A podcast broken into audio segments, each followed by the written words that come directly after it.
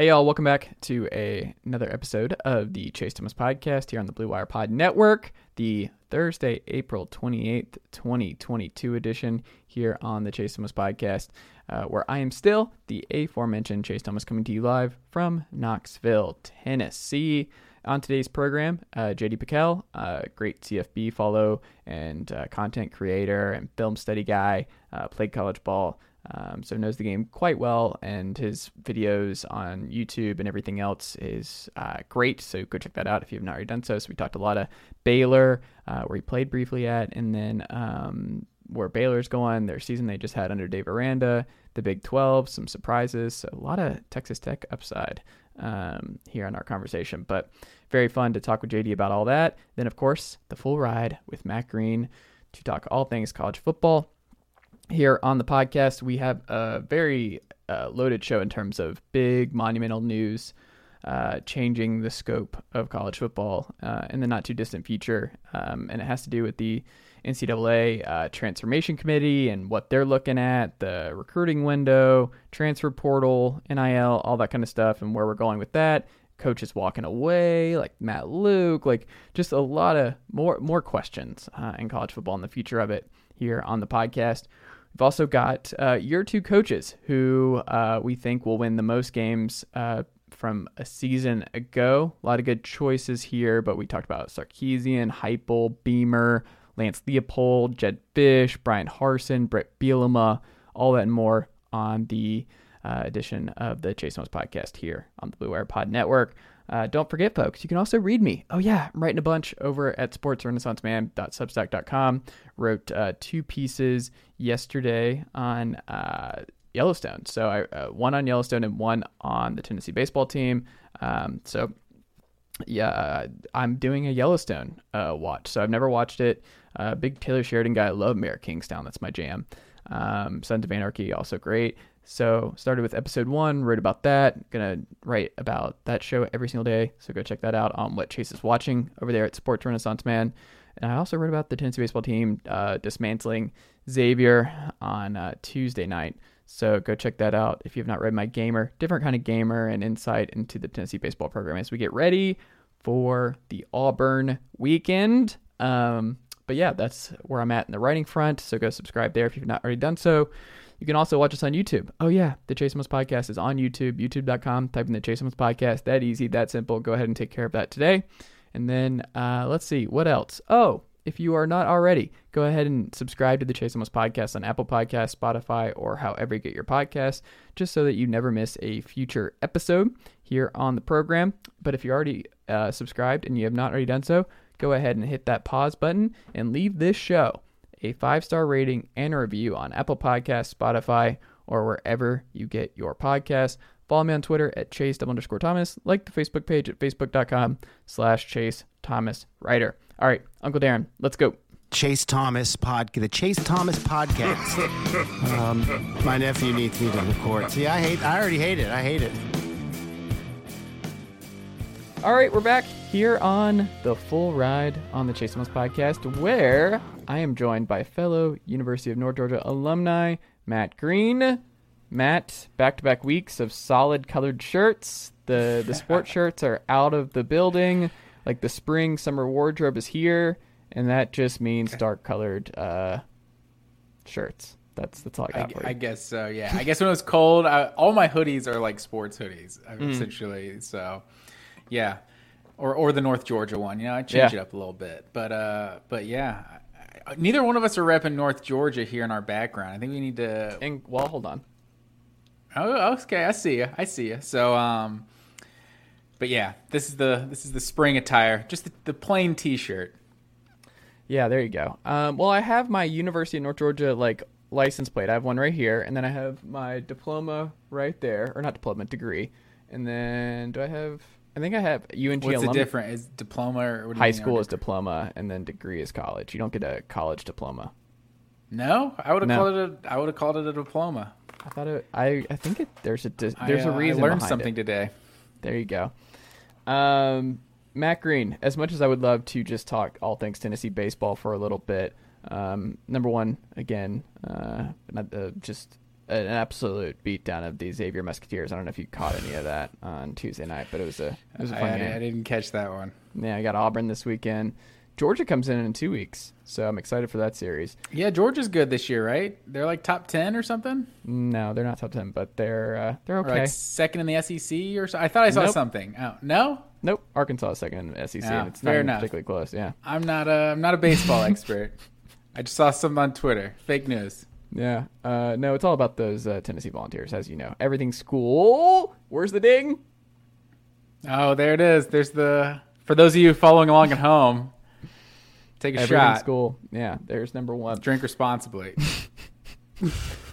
Uh, Matt Green. So I wanted to start here on this edition of the Full Ride here on the Chase Thomas podcast with a lot of great reporting from Ross Dellenger of SI. He's been on the show before, really, really plugged in, and had two big things that came out this uh, this past week. But I want to start with the big one, which is he has a piece in SI.com entitled "College Power Brokers Poised to Turn NCAA Upside Down." This is all following um, the longtime NCAA president Mark Emmert, who uh, will be stepping down up until the summer of 2023, and that's only if they do not name a successor before then, um, which seems uh, like that is a pretty unlikely thing that this will take that long to refine his successor. Um, but names already thrown around. You saw Greg Sankey's name, remember, and he was like, "No, I'm good. I'm just going to keep being the SEC commissioner, where he's got more power and it's just a better gig uh, by and large." But um, interesting to see who who's already been thrown around there. But by and large, I didn't realize his departure kind of sets the tone for where we're going and like a lot could change pretty rapidly. Like there's already been a lot of change, but this is the good kind of change where we might get some positive guardrails in a lot of the sports. We might get some more organizational structures across college athletics. Um, I'm more optimistic about this change and Emmert going away, the guy who called the Kansas Jayhawks the Kansas City Jayhawks after they won the national title this year. Like Did him, really? yeah, like that was one of Oh, those wow. just um, when he was presenting the tri- uh, the the title to the Jayhawks. Oh yeah, it was an it was an all time moment, but um, not a one shining moment, if you will. It's just yeah, there you go, nailed it. Um, I I don't know. I think the first two paragraphs really set the tone for like, hey, folks, if you are a college football fan and you're like, hey, I'm focused on other stuff, it's baseball season, whatever, you need to be paying attention to what happens this summer with the NCAA, the next president, where things are headed, because I think we could see a lot of change really quickly. And this is what Ross wrote in the first two lines. Quote, Imagine a college sports world where schools um, are able to offer each baseball player a full scholarship, or if a football team's on field coaching staff could exceed 25 people. What if the transfer portal was open to players for just three months out of the year? And what if the recruiting calendar featured no evaluation or quiet periods? There is a distinct possibility these ideas could become more than just concept. And this is all coming from the Transformation Committee, um, which is a group of high ranking college leaders charged with overhauling and modernizing NCAA governance, uh, is considering uh, revolutionary changes some administrators describe as radical. So this tells me that's coming. Like that's coming down the pike. That their goal is to modernize this thing, and they're like, NIL's here, portals here. We've got to get a handle on all of this because this is uh, an absolute mess. Like a new coach every day is like, I don't know what's going on. The portal, NIL, like it's just chaos in the wild wild west. Clearly, there is an understanding around all of college athletics, and like it's got to the point where I don't think any coach is concerned about being open about it. Of just this is a mess, and I think people were scared early on because they didn't want to scare away potential recruits or anything like that. But now everyone's putting their name to this thing and just like, hey, we have a problem here. We need to fix this ASAP because this is preposterous. Like you have 1,300 players who have been in the portal. I think in the last year in college basketball, was something like that. We were like, what is happening? I obviously because I've been someone who said for the last couple years that like the biggest impediment to the health of the sport is not NIL. I think NIL is actually good and fine and just kind of will will not change the Bamas and the Georgias and how the sport's been uh, in our, our whole life. Like I think the sport will be fundamentally the same. However, the portal and people just constantly moving and these coaches having to jump and bend over backwards to keep everyone happy, a fear of losing these guys at any point during the calendar year at times, that just I think that leads to like people like Matt Luke just stepping away from coaching and seeing more coaches be like, "Man, I this is too much." Like juggling these rosters and trying to keep track of who's going where, who's in the portal, who's out of the portal. If you have a 3-month window and you cut this thing down like that and you're just like, "Hey, here's your time. If you don't go in and you don't pick somewhere else new, at that time, it's over." Like and then coaches can move forward with this. I am excited about that portion, but I think at the very least, Matt, it certainly seems like more radical change is coming to college sports sooner rather than later, right? Yeah, I mean, it definitely seems like the writing is on the wall. Uh, to the one point that you just made there, I like the portal is like, you know, I, I love the idea of having what a three, four month mm. portal period or something, right? Like a transfer period. They do it, I know, in, in European soccer. Like, um, so I, I think that's a great idea, but I don't think the portal is nearly like the the the weight on these coaches that just recruiting in general is. I think hmm. the recruiting calendar I think is the number one thing that that's got to be changed. So I, I, think they they showed um, they said some athletic directors kind of gave some insiders on um, insight on what the, uh, the the transfer committee's concept are, and they they gave five things: was eliminating scholarship caps, um, which kind of applies more to other sports because basketball and football kind of have their set uh, mm-hmm. scholarships, but abolishing the limitation on coaches per team, expanding payments from schools t- directly to athletes. But then what four was reconfiguring the recruiting calendar, and then five implementing the closed periods for the for the transfer portal. I think the recruiting calendar, I think, is just it's everything because mm-hmm. like these guys are committing. You know, class of twenty twenty five is is committing right now to to places. You know, and it's like it just gets spe- sped up more and more and more. And I think that's why you're seeing these these schools scramble to hire guys in December. Like if we just if we could just get control of like what the college football specifically, like obviously you got things to do in all of these sports, but with college football specifically, it's just you have to get the calendar to be logical. Like you do the early signing period in, in, July or August, you know, and then the actual signing day after that shouldn't be till March. Like you see, we see how these NFL and college coaching circles overlap so much. Like you're going to lose coaches to to the NFL, to other schools. Like instead of making 80% of them liars, like just just move the calendar back a little bit so that they don't have to lie to these players and say, "Oh, they're going to be here for however long and then next week they're with the Detroit Lions." You know, it's it's so I think the calendar is like the number one thing that I look at much more than the portal cuz at the hmm. portal it's like it is like kind of out of hand with the way, but it's like, what does it really matter if you know a guy's going to transfer in January and in October he just says he's going to transfer? You know, it's mm-hmm. like it doesn't. You might not. He might not officially be in the portal yet, but I don't think that's as big of a deal as just like these guys just you know the constant work like you, you were kind of addressing with Matt Luke, the Matt Lukes of the world. Like I think that weighs on a coach way more of just like oh, I need to be calling this 16 year old. Like, I need to be calling this 15 year old. Like, I need to get to know this guy for four years. And now I'm at another school. And like, it's just, it's just such a hectic process. And I think recruiting just, that has to just take all the time away from these guys, uh, family life and just, just free time in general. Like, and they don't have to do that in the NFL. So if they can coach in the NFL, they can coach ball. Uh, like they would rather just do it there where they don't have to worry about the decision making process of 16 and 17 and 18 year olds.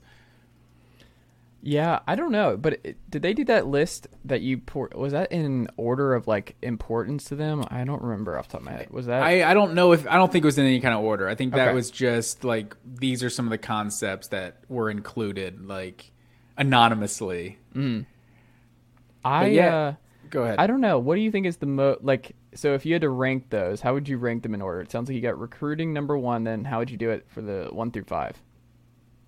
Well, I don't really know how the the coaching limit thing seems weird to me. Like these coaching staffs are already huge, and then they have all these analysts like that doesn't seem as necessary. Like I'm not really sure what who benefits from that other than the absolute top of the top because you would rather be a quality control coach on Alabama's staff than maybe a, a, a defensive backs coach on Tennessee staff. You know, it's it's so limiting the coaches and the, the, scholarship I think was really applying to like they said baseball they have like 11.7 scholarships to give to teams so you could essentially have all the players on full scholarships so that definitely th- seems like a good idea so that doesn't necessarily affect college football so and I, I just it, the, the payments directly from schools to players like I don't know I just feel like a certain way about it. Like like the like these guys aren't aren't supposed to be on payroll right? It's mm. just like they're getting a full a full ride scholarship. Like that is something.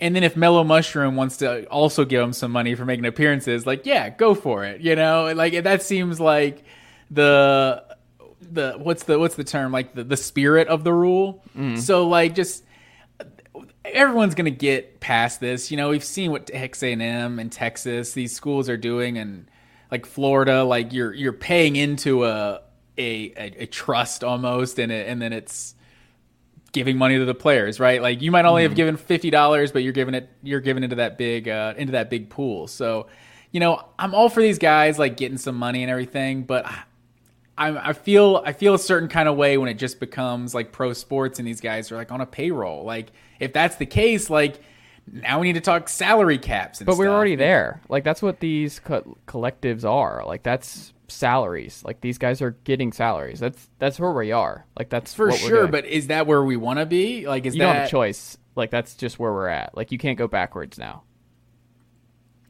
I mean, I don't know. I I don't think I think you can you can set some sort of limits on it, right? Like mm. I don't know, I don't know what to do, you know. And maybe you're right. Maybe you can't put the the, the toothpaste back in the in the whatever they whatever the, the phrase is in the tube. There you mm-hmm. go. Um, but yeah, um, you could be right for sure. It's it's definitely complicated. I just I don't know. It just feels it feels so strange to think like University of Tennessee paying um, paying your boy like five million dollars. Hold on, hold on, hold on. No, if he's getting it, we no, no. I'm not saying we know that, mm. but I'm just saying hypothetically, he's just legitimately on the payroll, receiving a paycheck from the mm. University of Tennessee. Like that's just a crazy concept to me. I don't know if I'm ready for that in college football, but you know, who knows what's going to happen in the future. But is it any worse than a booster giving you just a bag of cash, uh, like by uh, the locker room or something? Like, no. is that any better? Like, I just I'm not against it. Like NIL and people who are worried about like the haves will become more of the haves. It's like, what if what sport have you been watching your entire life? Like Alabama was going to dominate with or without NIL. Clemson and other programs that invested a lot of money in places where they've always had deep pockets were always going to have an inherent advantage. Like this is how the sport was always going to be. So it's like, hey, if more kids can make some money while getting a degree, and this also can keep kids in school. So Jay Bilas was on the pod this week, and he made a really good point that I hadn't considered, which was that NIL does another thing. So for the folks who are just like college is supposed to be about academics first, like you're there for an academic experience first, and you're a student athlete. His point is that like, well, then NIL only helps because that entices guys who may go straight to the pros and only do a one year of college. They might do more years of school. They might stay and graduate student at some point with this and be a graduate transfer and get multiple degrees because they're able to make money while getting their education. So if you are that person, guess what? NIL is something that will keep kids because they want to keep getting those checks going to class and maintaining their eligibility and getting good grades and graduating from school that I hadn't really considered. So we saw that with Oscar Tshiebwe going back to Kentucky. He could have gone to the draft. He takes two million in NIL, uh, like that's out there. Um, don't know for sure, but if that's the case, he took two million dollars, and which is about uh, probably a little bit more than he would have gotten in the first year in his NBA contract as a second rounder. Like that got a kid in school for another year. Like he's doing more education. Like that's the whole goal is more education. So I think you'll see actually more kids be less inclined to make that jump to the pros because they can make a pretty good amount of money while in school. And also, it's pretty fun to be a star athlete at an SEC school if you're a football player or a basketball player. Like it's they perks are pretty good. Like I talked to a lot of those guys. They they were not unhappy about their time uh, in school. So I think if they're able to make money and able to get their education and we can stop pretending that these are just basic student athletes that they're not generating an obscene amount of revenue for their universities, then I think that's just better for the sport. And I understand people who are uncomfortable with the paying the players and everything else, but I'm like, there's just too much TV money. There's too many competing parts where it's just you cannot have that much money, the obscene amount of money these kids are generating, and it go to one particular pot that doesn't help them. Like I just, it, you just can't you can't explain that away. Well, to be fair, a lot of the money is going back into these absurd facilities Right. and a lot of these things that do help the players, you know. So a lot of it does benefit them. Sometimes it might be after they've left school that they put in the new Yeah. nice indoor practice facility or something. But um, it, it's hard to say they don't get any advantage, you know, from it, you know. So, but no, that's a really good point from from Jay Bilas. Like as far as like to claim the whole student athletes, they're students first. Like, well, then you should you know put your money where your mouth is. You know, it's like they then let them get their degrees, let them further their education and all that. So that that's definitely a good point. I just wonder because you talked about the haves and the have-nots. Like that's the biggest problem we have really with college sports is it's like this pretending of what it really is. Mm-hmm. Like there is such a difference between the Power Five conference and the Group of Five conference. Like there's obviously There's even a difference now. Power two, like we have to do this tier where I, I read a really good piece about like the Big Ten and the ACC and the SEC have so much more money and so much more power, Mm. and they're so far ahead of the Pac-12 and the ACC now that like they're not even they're in their own tier. So it's like Power two and then the Power three and then the Group of Five. Like I think they've actually put uh, uh, created a bigger size gulf than I think a lot of folks understand. But like if you talk to people in the know, it's like the Big Ten and the SEC are just in their own super world now. No, that makes sense. And with with Texas and Oklahoma joining the Mm. SEC too, I mean, it's only going to be more so. But um, I, I there's just not everyone is making money Mm. in college sports. So that's what that's what makes it tough. Is you have these what 20, 30 programs that are actually making money, and the rest, you know, all the money they make is just going right back into into everything, into all the sports, and to pay for everything that they have. You know, so. I just I don't know what it's going to look like when you know when when all these guys when they're truly like just semi pro sports. Like they're they're already kind of there but it's the biggest thing I I want with the new model of the NCAA is it's just maybe we can get uniformity across mm-hmm. across the the, the the country you know? Maybe all these conferences we can agree to whatever sched- building the schedules we can agree to like the the like the drug testing for like just this shouldn't be a school by school conference by conference type things. Like these are sports like because certain LSU you can fail five seven drug tests it's like well then yeah I would rather go there where I can fail some drug tests and still be eligible. Like that's an advantage they may have over another school. And so that's just one specific example but you just you need some sort of just universal rules about this. And most likely you need a commissioner and, and Greg Sankey, like you said, like he's he why would you rather why would you want to be the NCAA president when you have such a good gig as the SEC commissioner or the NCAA commissioner, or whatever you want to call it, uh, when you have such a good gig with the SEC. So I don't know. I'm really I'm really curious to see you know what the future holds. Really. And then you have Jack Swarbrick, who spoke really openly with Pat Forde on SI last week about the Power Five splitting from the rest of uh, FBS in the mid 2030s, where it's going to look completely different in that regard, where it's like they're going to create their own league, and then you're really going to leave the Group of Five and the smaller schools, and maybe even the Big 12 behind um, with that, and just have their own playoff and all that. But I'm like, we should already be there. Like that's actually one you're not going to sell me on of like, oh, this is bad for the sport. I'm like, Cincinnati may have just like screwed everybody else over for the group of five, where it's like it's all fun and games until the group of five finds their way into the playoff, where it's like, no, no, no, no, no, we're not doing this anymore. This is not a thing. We all know that they cannot run the gauntlet. We don't have to pretend that uh, the Cincinnati's of the world and the Memphises of the world can really compete for a national title. Like once we get there and we stop pretending that the group of five and their budgets and their staffs and their rosters can run the playoff gauntlet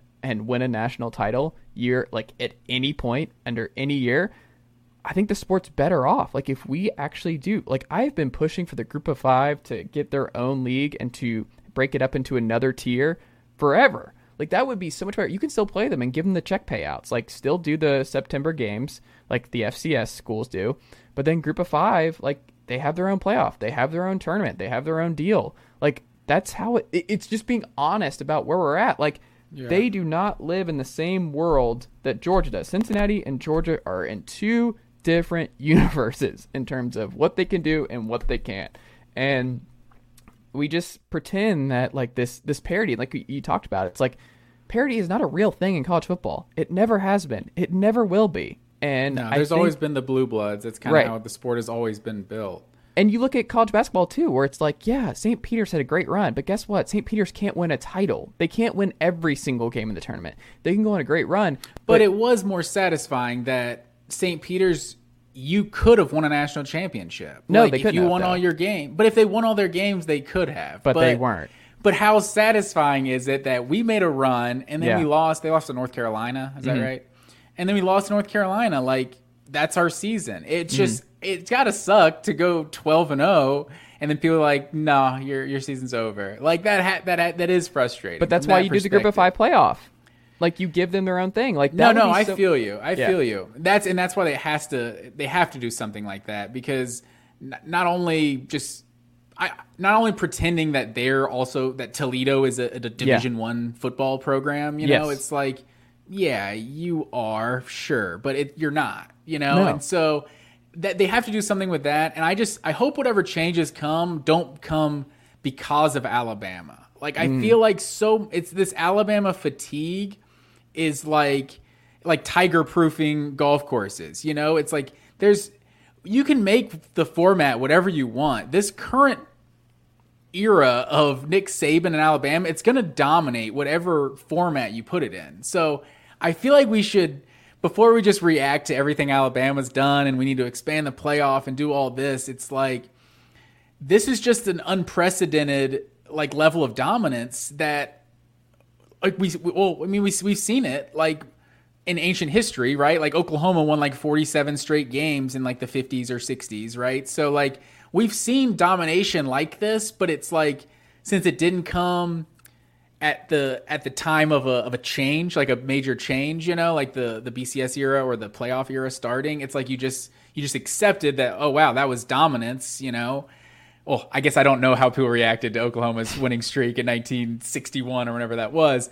But like now you're like, oh well, the playoff it just makes it unfair for these great schools. It's like no, these these we just saw an unprecedented run of of Alabama and Clemson for that matter. Like that's not going to be normal.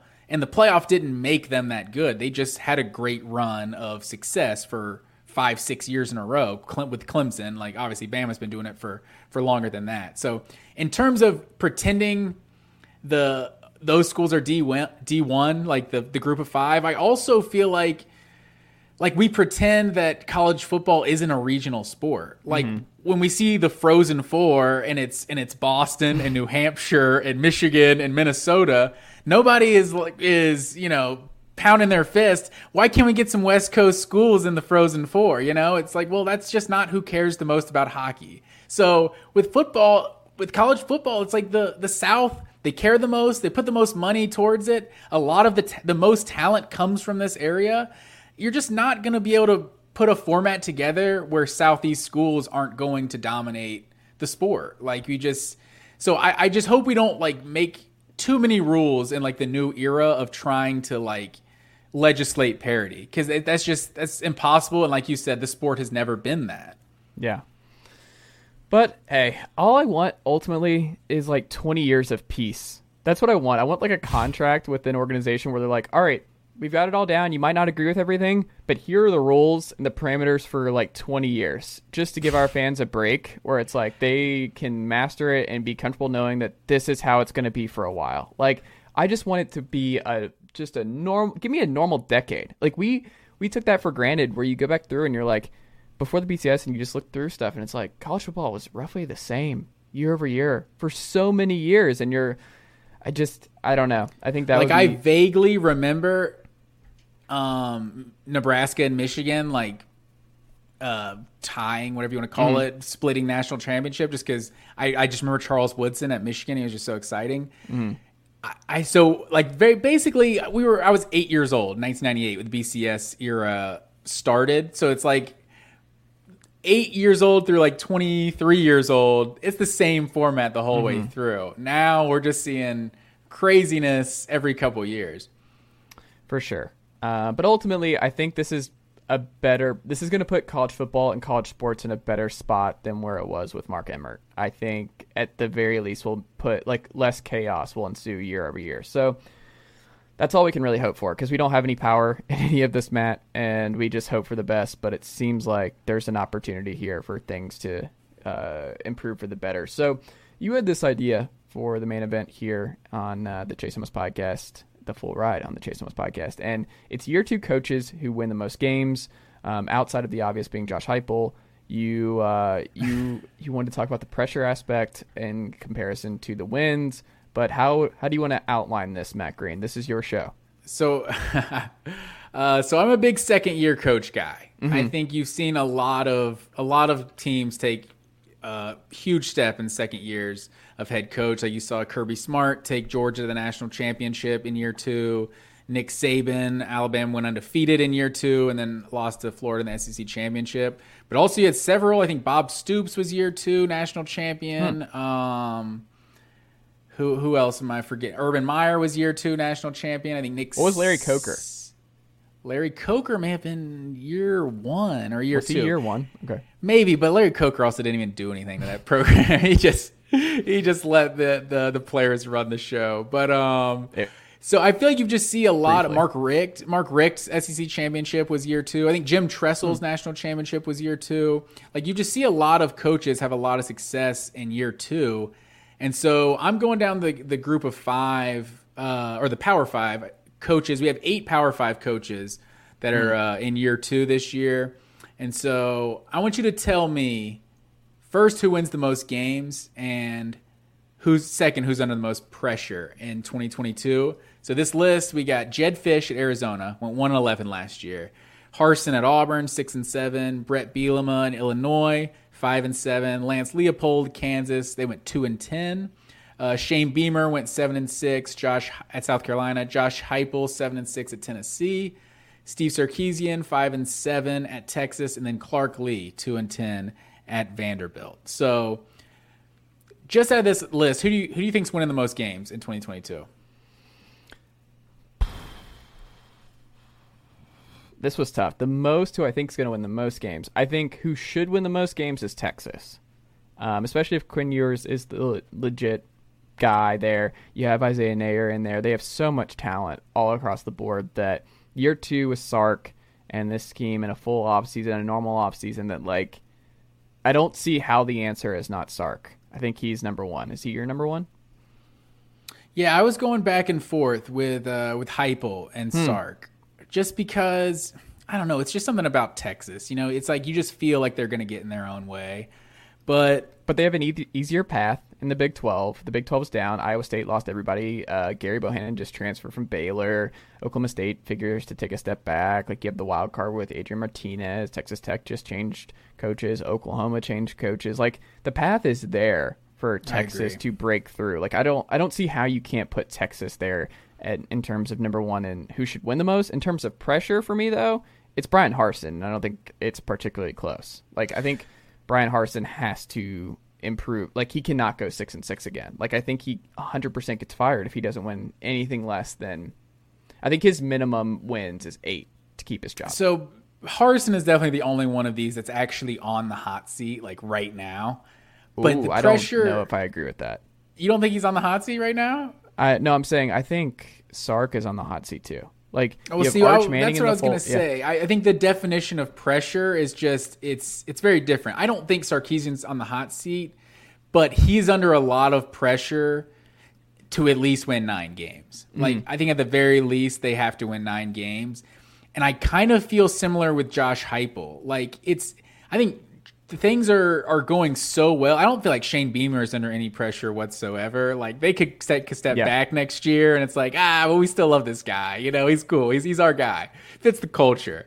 Um, but Josh Heupel, like they need a tangible improvement, and that's kind of mm. where where Sarkisian is. Like Tennessee's got to beat Florida. They got to win like a solid like eight or nine games. I think.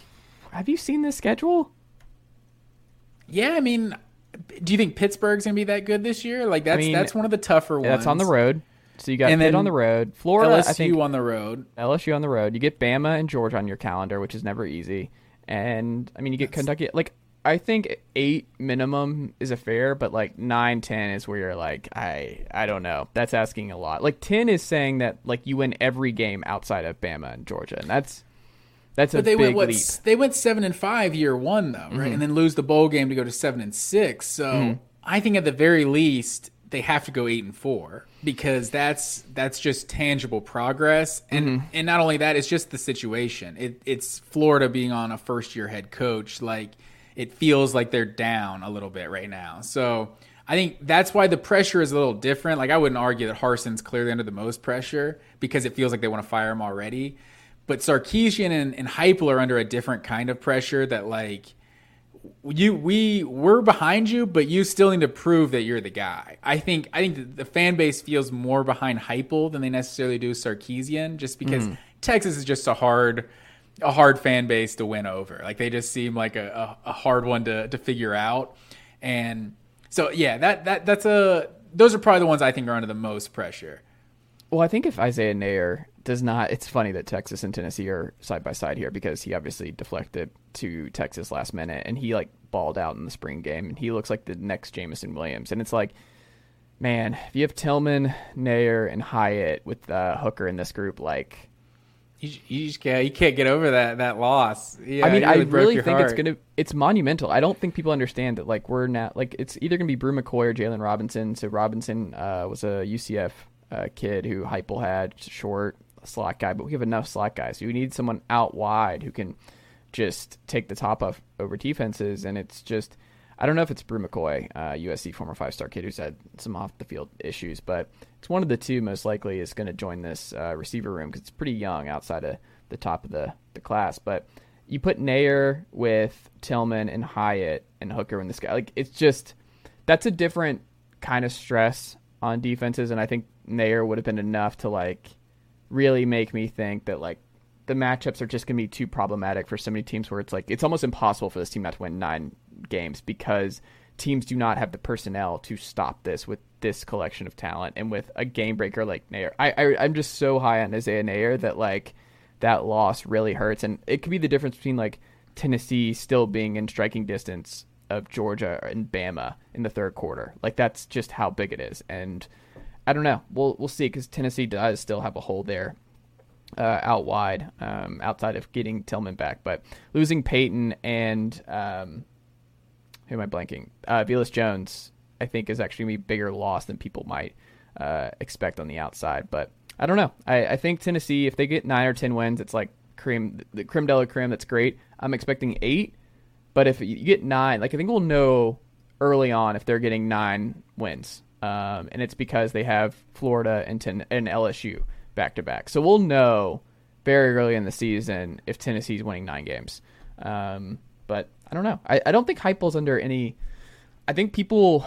I think year three is when Heupel gets the hot seat stuff because I think most Tennessee fans and the administration recognize that he walked like we've already moved past the McDonald's stuff and the McDonald's bag and just how bad and the, just the sanctions. We still don't know what those are going to be, but like the amount of transfers that Heupel had to deal with when he first came on and just the lack of depth all across the board and just how good this team was offensively right away that he bought himself. This year is like even if he doesn't get the wins, the offense is still fun and Nico's still happy and uh, this offense is still humming, then like I don't think they're expect like there's a any pressure that he has to win nine or ten or get really get up there. If he gets eight, even if he goes seven and five again, I think people are happy. Now six and six, I think you're you do some side eyes like uh oh. Then that might be some some firings. Maybe like Tim Banks doesn't survive that because that might be because the defense isn't any better. But I don't know. I think um, Heupel's fine right now. I think people are still pretty pretty excited about him, and I think the offense. There's no path for the offense not to be good again. No, I definitely agree with that. I think your assessment might be might be better, but I guess that's that's kind of what I mean. Is it's like if you don't show tangible progress, like if they do go six and six, then I think it's like legitimate like sky is falling type If we go six and six, that means we had to lose to Kentucky and South Carolina. And yes, I am sky is falling if we lose to both of them this year. So I yeah, to so one, I think sky two, might be falling. and so I think that's why I, he's he's under a different type of pressure. Like Harsin, Mm-hmm. they want to get rid of him. You know, it's like a different different type thing. But right now, I feel like Tennessee and South Carolina feel basically the same about their current head coach. Like they feel like they got the guy. They definitely feel sold that they got the right guy right now after year one. But I think Shane Beamer could repeat exactly what he did in year one, and South Carolina fans still be good. Whereas Tennessee repeats what they did in Heupel's year two, and it's are we sure he's the right guy? You know, I, don't- I don't think I don't think we're nearly as he might not be on hot seat year three because this program, you know, they've kind of adjusted their expectations a little bit on how quick the rebuild is going to be. But um, but I think I think you would start to worry if we see another seven and six season. Yeah, for sure. If it's six and six, like I said, I think that's a. It's also I need the context of like what the losses were, who they were to, how the games went. Like, do we lose a couple games where it's like just a botched field goal or just something dumb in a couple big games, or like we lose a dumb game to South Carolina, but we beat Georgia in an upset. Like I don't know. There's so many different like context things that we just don't know until the games happen, but. I mean, what if Hooker falls off a cliff and last year was an aberration, and then now teams have a full year tape on what he did in Heupel's offense that they have to go with a freshman, a true freshman in Taven Jackson because you can't put Joe Milton out there for four quarters anymore. Like I don't know. Like I think there's just a lot of variables, but um, at the very least, I think I think Tennessee fans have they're they're all in on Heupel. They're they're pretty happy. So as long as the offense is still humming, and I think you're right. and we beat of Go ahead. Kentucky and South Carolina, we're okay. See, uh, the Kentucky and South Carolina, that's an interesting point because I that's why I felt when we were talking about Tennessee a few weeks ago, if they start 5 and 0, I really feel like the season is a success, like without a doubt because there would just be so much buzz around the program and like at Pittsburgh, that's not like an amazing win, but it's a good win. Mm-hmm.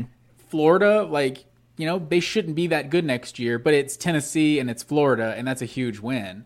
And then at LSU, like, if you actually see them be 5 and 0 facing Alabama on college game day, like, the exposure alone would, would just be a huge success for Tennessee. Mm-hmm. If they lose to Alabama, Georgia, Kentucky, and even even South Carolina down the stretch and finished eight and four, I think you had so much positivity for those like first five six weeks that it's enough that like it it would feel like tangible improvement. Like I think that mm-hmm. would it would just go a long way. I agree. But I think Harsin is just, we've talked about this, where you saw the early over unders for the West, and Auburn's is the lowest right now in the West. And it's like, if that's where we're at, then it's over. And Harsin's gone all in on the Boise guys. So, I mean, I just, everything about where they're at right now tells me this is it. And um, he's not long for this job and is under the most pressure. And I don't think he's going to get the wins. I think the most interesting is like who gets the most wins. So, in terms of this, I think the first name. So Vanderbilt's screwed. Clark Lea is not winning more than two games this upcoming year. I think he's just um, it's just a really really bad situation for him uh, in Bandy. But I think Lance Leipold still needs more time. Big Twelve should be better this year, and I think the Big Twelve is actually going to be deeper. Um, than it was last year. Uh, I like the coaching staff as a whole a lot more, and you throw in Adrian Martinez at uh, at uh, Kansas State, and you throw JT at WVU, and suddenly that it's just going to be a deeper, deeper Yeah. conference. So I Lance think- Leipold's your boy, man. I love Lance Leipold. I, I like. Uh, I'm a big Lance Leipold guy. They're Um, not they're not improving on on two and ten. You don't think? I just don't know where the wins are. It's kind of like it's still going to take some time. Like I, it just Kansas man, it's going to take time, and I think he's building it the right way though. Where I think he's not looking at year one, year two. I think he's thinking about bowling in year four, and I think the program is okay with that. And we'll see. But Are those are those the three worst Power Five programs right here on this list? Vandy, Kansas, and Arizona? are those the three worst Power Five programs in the country? um, I don't know. I If would get, say I think Vanderbilt, Vanderbilt would- and Kansas are the clear one and two. Yes. I would say you could sell me on Duke being a worse Power Five job than Arizona. Um, hmm. they had Tedy Bruschi. They did. People forget they did that dude. Who's like a ambassador and all this kind of stuff now. Um, I'm trying to think. Who else are we missing here off the top of my head? Um, I think Duke's in that conversation. I might put Duke in the bottom three. I think it's we Historically, but they've been like That's they've just Cutcliffe, man. last. That's just Cutcliffe. Yeah, however, however long. Like Cutcliffe is doing the Lord's work down there, and now he's gone, and we'll see what happens with Mike Elko. But I have my doubts. I would say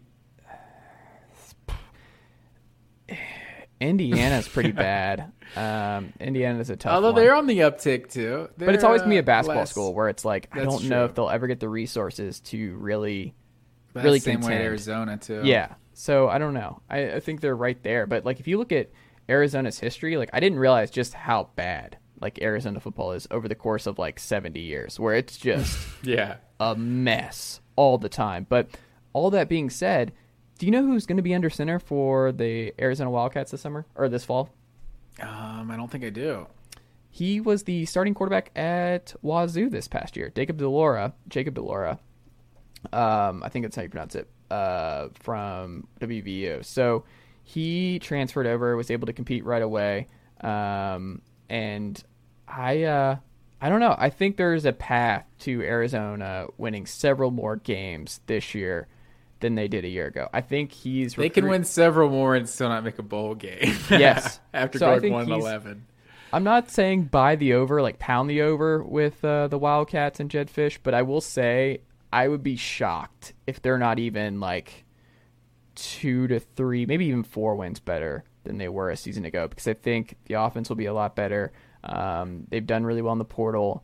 I I don't know. I could see a kind of surprising uptick because the Pac-12 South, like Arizona State falling off a cliff, um, certainly helps in this regard. Like that should be a more competitive game. Didn't they get beat like a billion to nothing by them?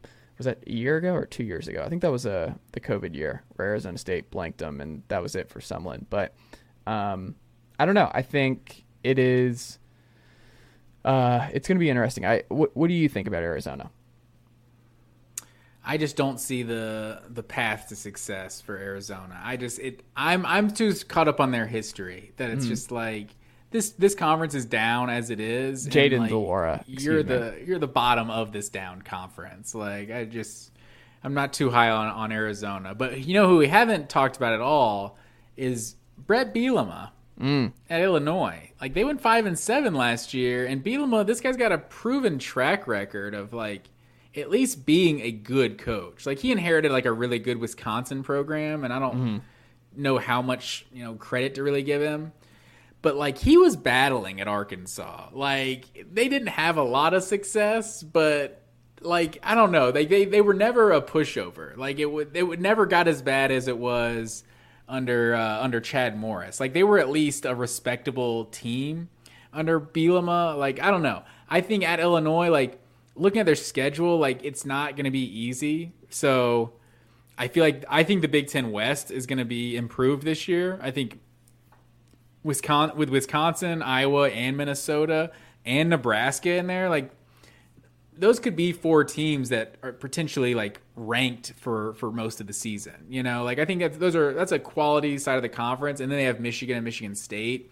So it's going to be tough. Or they have Michigan, Michigan State from the East, and then also they uh, play Virginia at a conference. But um, I don't know. You just you see teams lots of times take a big step with the year two head coach. So I wonder if Bielema is kind of one of these that you know is a proven a proven good coach, and at a place like Illinois, who knows? You might uh, surprise some people year two. I don't know. I look at that schedule and I'm just like the Michigan Michigan State games are losses, but like August 27th. I love that Illinois is just now the team that just opens week 0. Like they're the week 0 team and that game last year with Nebraska was a delight. That was a memorable, really fun game between those two. Um, just incompetence all over the board, but I enjoyed it. I don't know. I just I think he's a better cultural fit at Illinois uh, than he was in the SEC. I think he's his style of play will work a lot better there, and I, I do agree with that. But like that offense was putrid last year. Like they're Yeah. they've got a long way to go on that side of the ball, uh, especially in the passing game. But I just I don't know. I think like you said, what helps Illinois, and you could sell me that Illinois is a better. Like I think the worst Power Five job that nobody talks about is Maryland. So Maryland has all of these transfers, and Like bring in the five stars. Locksley already lost a bunch in the portal this past year. They're in the East, where like there's no path to Maryland football ever being a winner in the Big Ten. There's no path. Like they are in as long as these standings and they're not in the pod system, Maryland is screwed. Like if you're like the the discrepancy between the East and the West, where like Locksley, I would have told him like, dude, do not take this job. I understand you're a DMV guy and all this stuff, but like the talent's there. I even get it. Like there's a lot of great talent in the DMV. Doesn't matter because you are competing with Penn State, Ohio State, Michigan every year. But they get to be the Oregon of Under Armour. I guess that's Is that not is that not enough? but also like and they just don't fit in the Big Ten. Yeah. It's like I don't care. like Just, Miss- I'm like, who do I pay to get in the Big Ten West? Who do I who do I pay to get out of this freaking nah, division? Get, get them back in the ACC, man. Yeah. Like I just I hate seeing Maryland in the Big Ten. It's just it doesn't who do we Atlantic swap out? Who do you Coast. trade? Atlantic Coast. Maryland's right in the heart of the Atlantic Coast. You kidding me? and Duke Maryland was so good in basketball for sure. Like I'm, you won't have a you you won't um, sell me on that. But the thing is, like we talked about at the beginning, the Big Ten just makes so much more money and is so far ahead of the ACC that Maryland, I guarantee you, is in a much better financial position than they were in the ACC. No, I think that, and that's what theirs was Mm. all about too. Um, but the switch you would make, obviously, just hypothetically, would be Mm. Pittsburgh. Pittsburgh could could merge right in there to the Big Ten. You know, I agree. they're they're they're further Pat west than, being a Big than, Ten guy. um, yeah, they're further west than uh, than Penn State is, right? So Yeah, they, they like fit that. more in there. So that that's what I would do. Maryland Hmm. just needs to be back in the ACC, like. Just, the, just for the basketball purposes, like they have like a solid history in basketball. Now you just see you see a Maryland Maryland Rutgers Big Ten game. You're like, what is what is this nonsense? Get off my lawn. And then Notre Dame in the ACC and basketball and baseball, but like Like, Notre if you Dame map plays like a- out- yeah, if you map out like where all the Big Ten schools are, Mm-hmm. like Notre Dame could not be more right in the middle of all of those schools. Like they're they're so obviously a Big Ten school, but they're playing in the Atlantic Coast Conference for some reason because geography doesn't matter to these colleges. like West Virginia's a Big Twelve school.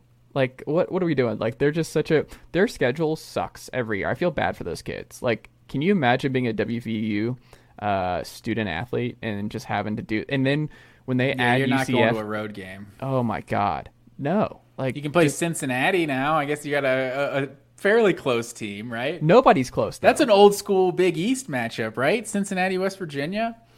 I mean, I guess yeah. Maybe maybe for like a tiny period they overlap. The Bob Huggins Bowl? Yeah. Oh, there you go. Um, but yeah, so I don't know. It's um geog- we threw we threw geography out, you know, Yeah. years ago. As soon as Missouri joined the Southeastern Conference, I think it was kind of the Eastern Division of the Southeastern Conference. I think we uh, we threw that out. Well, anything else on that front with the wins, losses, and uh, the pressure there? Um, no, that's all I got. I um, we'll see. Someone's gonna surprise this year too. I, I guarantee you that. There's just there's always someone who, who takes a big step forward. Who do you think takes the biggest step back in that group? Based Mm. on what they did in year one. I feel like Harson is the easy answer. Honestly, it's a cop out answer. Um, I don't know. I just I feel confident about Heupel and uh, Sarkisian. I think, um, and honestly, the more the closer we get to the season, like you're gonna hate me. The closer we get to the season, the the more and more I'm like, maybe this South Carolina, maybe up on you. I'm maybe they're do- trending in the right direction. I don't know. Maybe Spencer Rattler is uh you know doesn't have that that stud backup sitting behind him, looking over his shoulder. Maybe he'll uh will will he'll play a little bit more like uh, like he did in 2020. We don't play them until November, the second to last game of the year. It's really weird. We never play South Carolina this late in the year. I And love it's on it, the road man. in Columbia. I just we just need to as long as we can get rid of all of these November cupcakes, man. That's we didn't mention that when we were talking about all the rule changes. The November cupcakes have to go. So I just playing an all SEC schedule that that final month of the season. Um, I think Georgia, Tennessee late in November, and then uh, then South Carolina, Tennessee. That those are gonna be some good ones. Georgia, Tennessee. That's um, I'm I'll looking forward to that being a November a November rivalry. Like I, I'm gonna miss Auburn was always that cold rivalry game for Georgia in November, but um, but just because the, the uh, SEC East implications, I think it could be like potentially deciding the division lots of years with, with Georgia Tennessee playing, you know, early mid November. Yeah, if we just get through the uh, the Florida game, like I just like I just that's the game circled. Like I tickets are already insane for this one, and this is just something that you've already got to preemptively jump on because that's going to decide our our season, I think, and just it would put such a damper on all the excitement if you go down at home to Florida with this iteration of Florida. Like I, I cannot undersell just how important the Florida game is. It's the most important game on the calendar this year for Tennessee. Um, but to end it on this, because how else could you end it? South Carolina is not winning more than five games. I think we need to just go mm. ahead and, and like they're the answer for this. They've got A and M at home. Um, their last three games, all losses. So we're going to end with a bad taste in our mouth, unlike this past year with Beamer. Because if you look, Clemson's going to be better this year, and it's on the road at Clemson. You get Tennessee at home. You go at Florida at the end of the year. So Florida has the full season to get used to things and to get acclimated, and that's enough time for Ant, AR-15, whatever, to have a full year of like he might just be completely comfortable and just really ripping teams at that point where he might be the dude. Like if you had to tell me like if I had to bet on who's more likely to be a star this fall, Richardson with in Napier scheme or Spencer Rattler and Marcus Satterfield scheme, give me Richardson every single time. Like every single time. I'm and taking Rattler over Richardson. That's fine, but like I just I don't understand the obsession with Richardson. Well, like, I I think it's a good fit with what Napier did with QBs at Louisiana. So I think, fair. and I would also trust him. I'm trusting Billy Napier and his offensive strategy over Satterfield. Like South Carolina's offense was a mess last year. Was a mess, and I understand the quarterback situation was a problem, but like, dude, they had no excuse for it being that bad for the majority. I don't know. The, the quarterback situation is a pretty good excuse for like having to play a, a grad assistant at, at, quarterback. Like, hey, Zeb Noland, But you got South you Carolina, are you right. Arkansas like on the road. Yeah, yeah got, j- just start with Arkansas and Georgia weeks two and three. You're one and like, two there right away. Yeah, without a doubt. I this schedule Kentucky is, on the road brutal.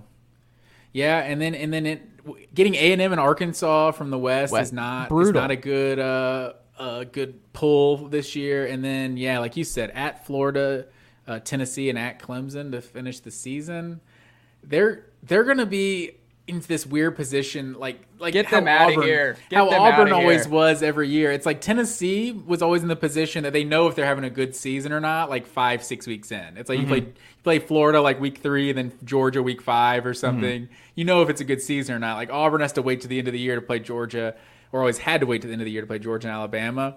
Like South Carolina they're gonna have no idea because mm. you can lose to Arkansas and Georgia. Like, you're not supposed to beat those teams, and then you know come back and beat Charlotte, South Carolina State, and maybe they do beat Kentucky, right? Like, and they're four and two, and then they're just A and M isn't an easy one. Like Missouri isn't easy. They got Vanderbilt, but they're gonna be sitting at like a, a what a five and maybe like yeah five and three or so. Am I doing five and four?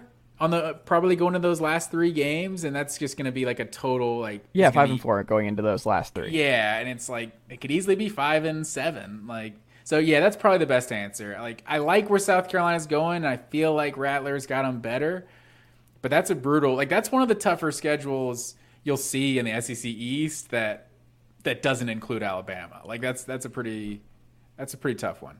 Get him out of here. Get him out. Don't. I God. I'm I'll gonna get kicked. I'm gonna get kicked out of Columbia. Like I'm just gonna be absolutely uh, the most obnoxious volunteer in Columbia. Like I, the Sports Renaissance woman's gonna have to like duct tape my mouth when I'm walking around pregame and stuff.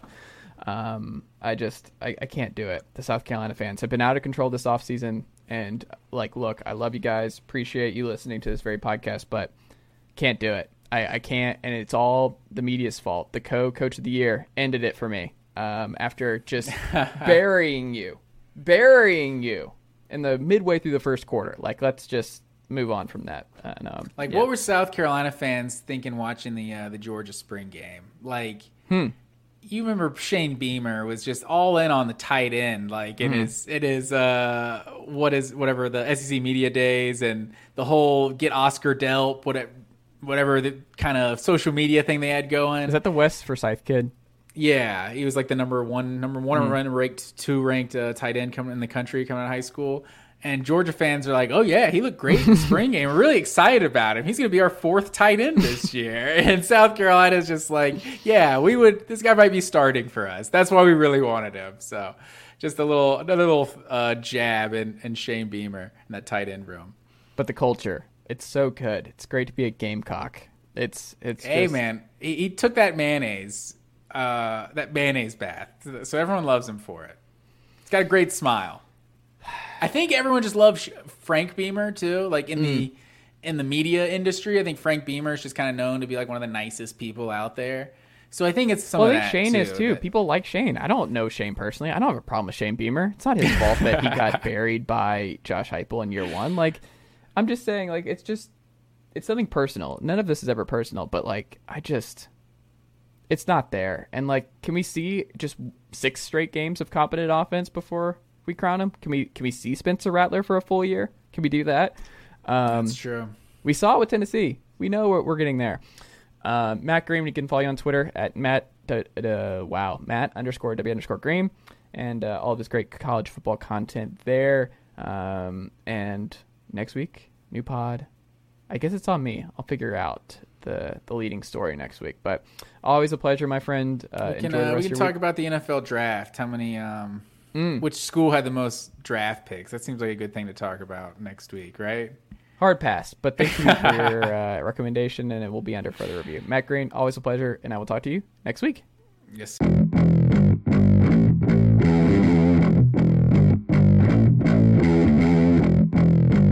Right, we're back here on the Chase Thomas podcast, where I am now joined by someone who does a really good job putting together some video stuff that, like, you know, I, I see the question and I'm like, all right, he's got me because now I want to watch to see what Quinn Ewers is doing, and it's it, it's really good. You're really good at the branding and getting that stuff together, and I like your setup. You got some cool helmet situations going on behind you, and yeah, it's it's cool to have someone who uh, does college football film study that I learn from that I feel like I always learn something when I uh, check out his videos.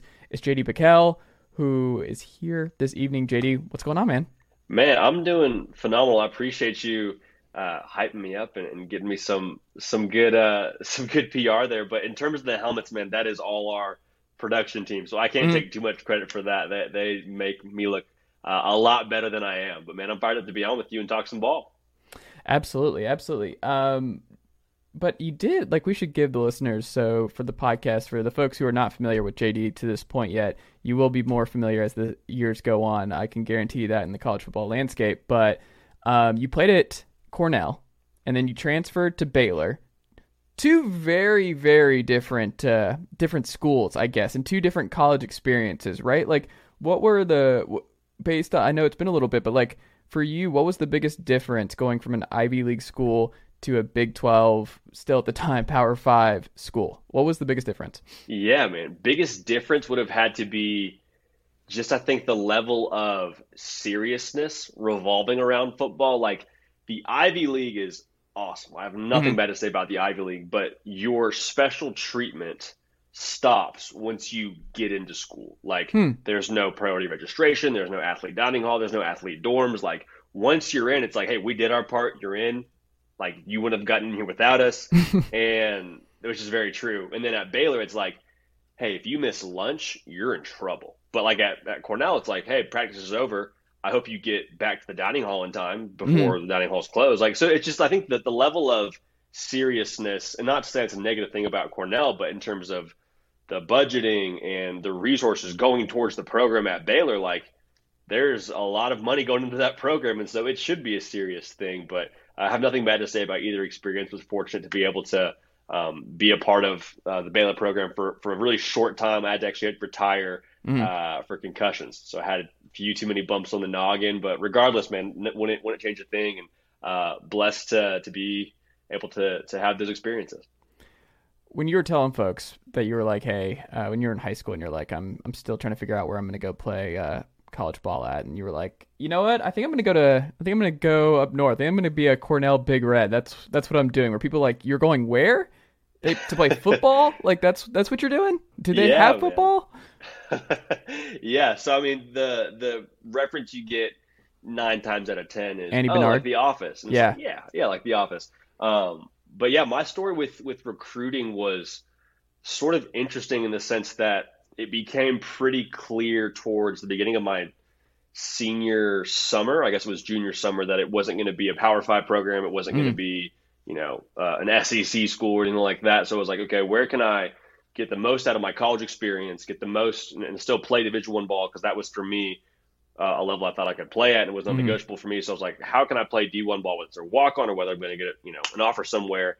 And so yeah, I was fortunate to be able to to kind of get the best of both worlds in Cornell, and uh, David Archer's done a phenomenal job with that program, and it's it's fun to to put on that sweatshirt every Saturday, man, and watch him go at it.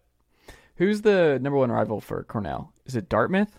You know, so Columbia is Columbia, the only other program in our conference in that same state. So we play for the Empire State Bowl every year, and that's that's a lot of fun. Is it a literal thing? Do you get a literal trophy when you win? Oh yeah, oh yeah, Okay. man. We got trophy games with Columbia, and then uh, Governor's Cup with Penn. So like those two games, you could classify as as rivals. But I mean, nobody likes Harvard, Yale, or Princeton. Like there's there's no there's no friends in the Ivy League for sure. Interesting. Very yeah, cool. Very it is cool. interest- it- it's something, man. It's it's still football, and it's a blast, and like the the pageantry is different, but I would say the tradition and the rivalries and the the things that are just at a base level fun about college football are there across every conference, which is a blast. So yeah, a different taste for sure, but I loved it. What do they run? What did y'all run a lot at Cornell? Like offensively, Yeah, what do you what y'all run? What kind of personnel were y'all doing a lot of? Yeah, we, we were pretty multiple. We do a lot of 20 personnel, so we'd have two Hmm. backs in the game and put me at the slot, or we would uh, put me out wide and catch a smoke screen, and then we do we do we do a good amount of just like spread, typical inside zone. Hmm. Uh, they've done some more unique stuff recently, done like the triple option, and so it really is just like a, a conference where you can you can be pretty multiple with whatever you want to run, and yeah, it's a blast. It's a lot of fun. There you go. Mutation. You you had to guess that, that was going to pop up in the Ivy League. Yeah. um, well, we're going to talk and not some Ivy League on this very podcast because it's Big 12 country where your bread and butter is now. And like you said, playing at Baylor, have a strong familiarity with the Baylor program.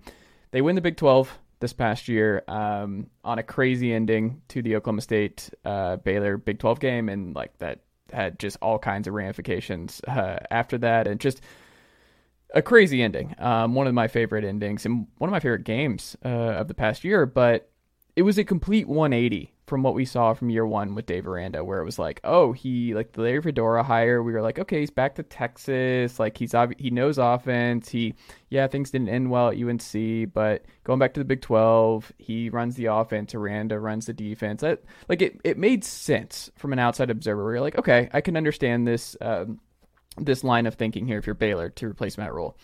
And then it doesn't work. And not only does it not work, it really doesn't work. Where you're like, oh man, this is like you cannot do this in back to back years. Baylor is not that program where it's like we're gonna give you a long leash to figure this out and just bet on you anymore. It's like, no, we're Baylor now. We can just go find someone better. We have this commitment to excellence now. We believe that we should be at the top of the Big Twelve year over year. And he's like, all right, well, let me just go get Jeff Grimes from BYU. Like he did some awesome stuff with Zach Wilson, and we can we can figure stuff out there and just drastically change our offense in one offseason. Just completely run a different scheme, different personnel, different type of play style altogether, and it worked. Were you surprised to see just how seamless the transition was from Fedora uh, in year one to what Jeff Grimes did in year or in year two? Yeah, at Baylor. I think the biggest surprise was how well it worked and how quickly it worked Mhm. because there's two pieces to this. One, there wasn't a whole lot of room to get worse. And so that was the first part. It was like, hey, whatever you throw out there, the offense will likely look a little bit more competent. And the second piece was this style of offense they were installing, which is the wide zone. We can definitely get into that if you, you know, want to as, as we progress in this episode. But to, to give it like the 30,000 foot view, it makes the picture for the quarterback easier and it makes in a, in a perfect world second and third down easier from a down distance perspective and so it gave baylor an identity offensively and so for that reason alone you're thinking okay if they can get it right a couple of places Mm. they're going to be in position to win games as long as that defense shows up and that was kind of the thing for even the first year i mean the defense was great. Like the defense was really, really solid, even in that two win season. And so to mm-hmm. be able to pair a competent and at times really good offense with an elite defense, I think is why you saw what you got to see on the field. So to answer your question, definitely something that came together a lot more quickly than people thought, myself included. But the fact that it was improvement, the fact that Dave Aranda turned it around, I think a lot of people were expectant of that. I wonder too, because like having talked to a lot of college coaches and high school coaches and just like how insane the 2022 offseason or 2020 offseason was where like they the installs were just not there not having full camps not being able to really get acclimated to your players to the system to the area that i wonder like baylor's one of those what ifs to me where it's like if you're larry fedora are you like hey man like i didn't get what jeff grimes got uh, this offseason. Like i didn't get to come in and we didn't get this um, situation where I mean there were still some uh, protocols still in place last summer, but it was not even close to what it was like in 2020. So do you think that like if they had given Fedora a full offseason and he got a full walkthrough to really get guys and get the guys he wants in uh, in the portal or wherever, that it still could have worked playing that style, or do you think that they just they couldn't risk it to because like if they risk it and it's still not better, then Aranda and Fedora are gone after two years so that was my initial reaction was whoa this is not a reliable sample size there's mm-hmm. the covid guy didn't even get a full offseason to install his stuff the thing that i think is most condemning to me is in that offense if you go back and look at those box scores they're throwing it like 40 times a game and not even trying to run the football mm-hmm. and they have an offensive line that's kind of makeshift and patched up together and so for that reason i was like okay there needs to be some different approach offensively whether mm-hmm. it's with fedora or without fedora whatever's happening right here isn't working. And I credit a lot to Dave Aranda for having the decisiveness to say, nope, this isn't going to work. I don't care about the sample size. We're going to go another direction because what we're doing here is not the answer. And I think we've seen from a lot of different decisions Aranda's made from switching Abram Smith to linebacker to running back and now making, uh, I don't want to say controversial, but a call that a lot of us didn't see coming with making Blake Shapen the quarterback as opposed to 2021 starter in Gary Bohanon, I think people understand okay, there is no knee jerk reaction with Dave Aranda. He's extremely thoughtful, he's extremely calculated. Everything he does has a lot of logic behind it. And so, for that reason, uh, I, I feel a lot more comfortable, especially, I guess, in hindsight, it's 2020, but I felt comfortable that, okay, if he's making a switch, there's a lot of reasons behind that, not just the offseason. Were you surprised to see him go Blake and not Gary? I was. I mm-hmm. was. I thought that Gary Bohanon is 12 and 2 as a starter, mm-hmm. done nothing wrong for you in terms of what he does on the football field. I mean, he hasn't had a perfect, you know, track record. He's not, you know, irreplaceable in that sense. Mm-hmm. But at the same time, I was one of those people where I was like, hey, man, it's Gary's job until something happens. I mean, he led you to a Big 12 title when you had two wins the year before. Mm-hmm. And I mean, credit again, credit to Dave Aranda for having the decisiveness to say, no, Blake won this job in camp in spring camp. Gary, you're going to have a, you know a chance to go and play next year because we're announcing this before May 1st, and he would have had every advantage if he had said, "Hey, competition is going to go into fall. Gary, you know, you and Blake battle it out. We'll decide before game one." And I mean, I think that speaks to his character that he let a guy like Gary Bohanon know who's given so much to a program like Baylor. So I, I was definitely surprised though to see that they made that call in the spring, and there must have been a lot happening behind closed doors to give them the confidence to name Blake Shapen the starter. Uh, I mean, it's it was wild because that was something you just don't see. Like Tennessee obviously has to go through that a little bit, and it helps that Hooker and Joe Milton are close. So you're like, all right, they're they're probably not going anywhere. But you got to keep Tayven happy. You got to keep Tayven Jackson, who's coming in as a four star spring ball guy. Um, like the Nico stuff is looming everything, but it's like until he gets there, until you got it, there is so much more to manage as a college football coach than there used to be, and the May 1st deadline is so interesting that a lot of coaches, we just, we have this idea of like, oh, it makes so much more sense to be the coach who just is like, you praise everybody. I think uh, James Franklin went out of his way to just like name every single player, just played extremely well um, in spring ball and was just like, I, I'm keeping everybody. Like, I'm keeping everybody happy, and this is how I'm going to do things. I don't want anybody in the portal. Um, but like you said, Dave Aranda took a different approach. I wonder, do you think that might have some some positive uh, things down the line for them that he did Gary a solid and that will look good for him in the future. Like that was kind of like him, not to go cynical of like he wanted to lay the groundwork for future Mm-hmm. um, benefit the doubt stuff, but it is something where it's like players talk, and this being out there is like you can trust Dave Aranda because he will be completely honest with you and straightforward about where he's where you're at in the program, where he thinks things are going, and then like he's gonna do right by you because ultimately that's just the kind of guy he is, right? I think it has to. And not only players within the program and the portal, but also high school recruits. I mean, if you're mm. going to preach person over player and stand on that, you have to be able to back it up and say, you know, and be able to point to different instances where you've taken the person over the player. And I think this is a perfect example of that, of him, like you said, doing Gary Bohanon a favor and giving him one more year of college football where it would have been him you know, benefiting if he had been able to keep it on his roster because now Baylor has a redshirt freshman behind a guy like Blake Yeah. Shapen who got hurt in his second game of action. So there is definitely a a gamble in a sense to just from a sheer numbers perspective of experience. Like this was not an advantageous play for Dave Aranda. This was not what they would tell you to do in the coach coaching textbook 101, you know. Mhm. So I think it has to play well for him and if anything, I think it just speaks to the authenticity of a guy like Dave Aranda. Like a lot of college coaches are going to try and sort of play the game in the portal and NIL, and we, we've seen that already. But I really think it speaks volumes to the character of, of Dave Aranda. And even if you don't like Baylor, even if you're the mortal enemy of, of a Texas or a TCU or an Oklahoma, whatever, wherever you fall in that matter, I think you respect Dave Aranda for doing right by a guy like Gary Bohanon. Do you think Dave Aranda is comfortable at Baylor long term? Is this not not necessarily a destination job, but do you think he's he sees it as a job that he can win and get in the playoff you, at least a couple times, or just with where the Big Twelve is going? Do you think he is comfortable being the Baylor football coach for the foreseeable future?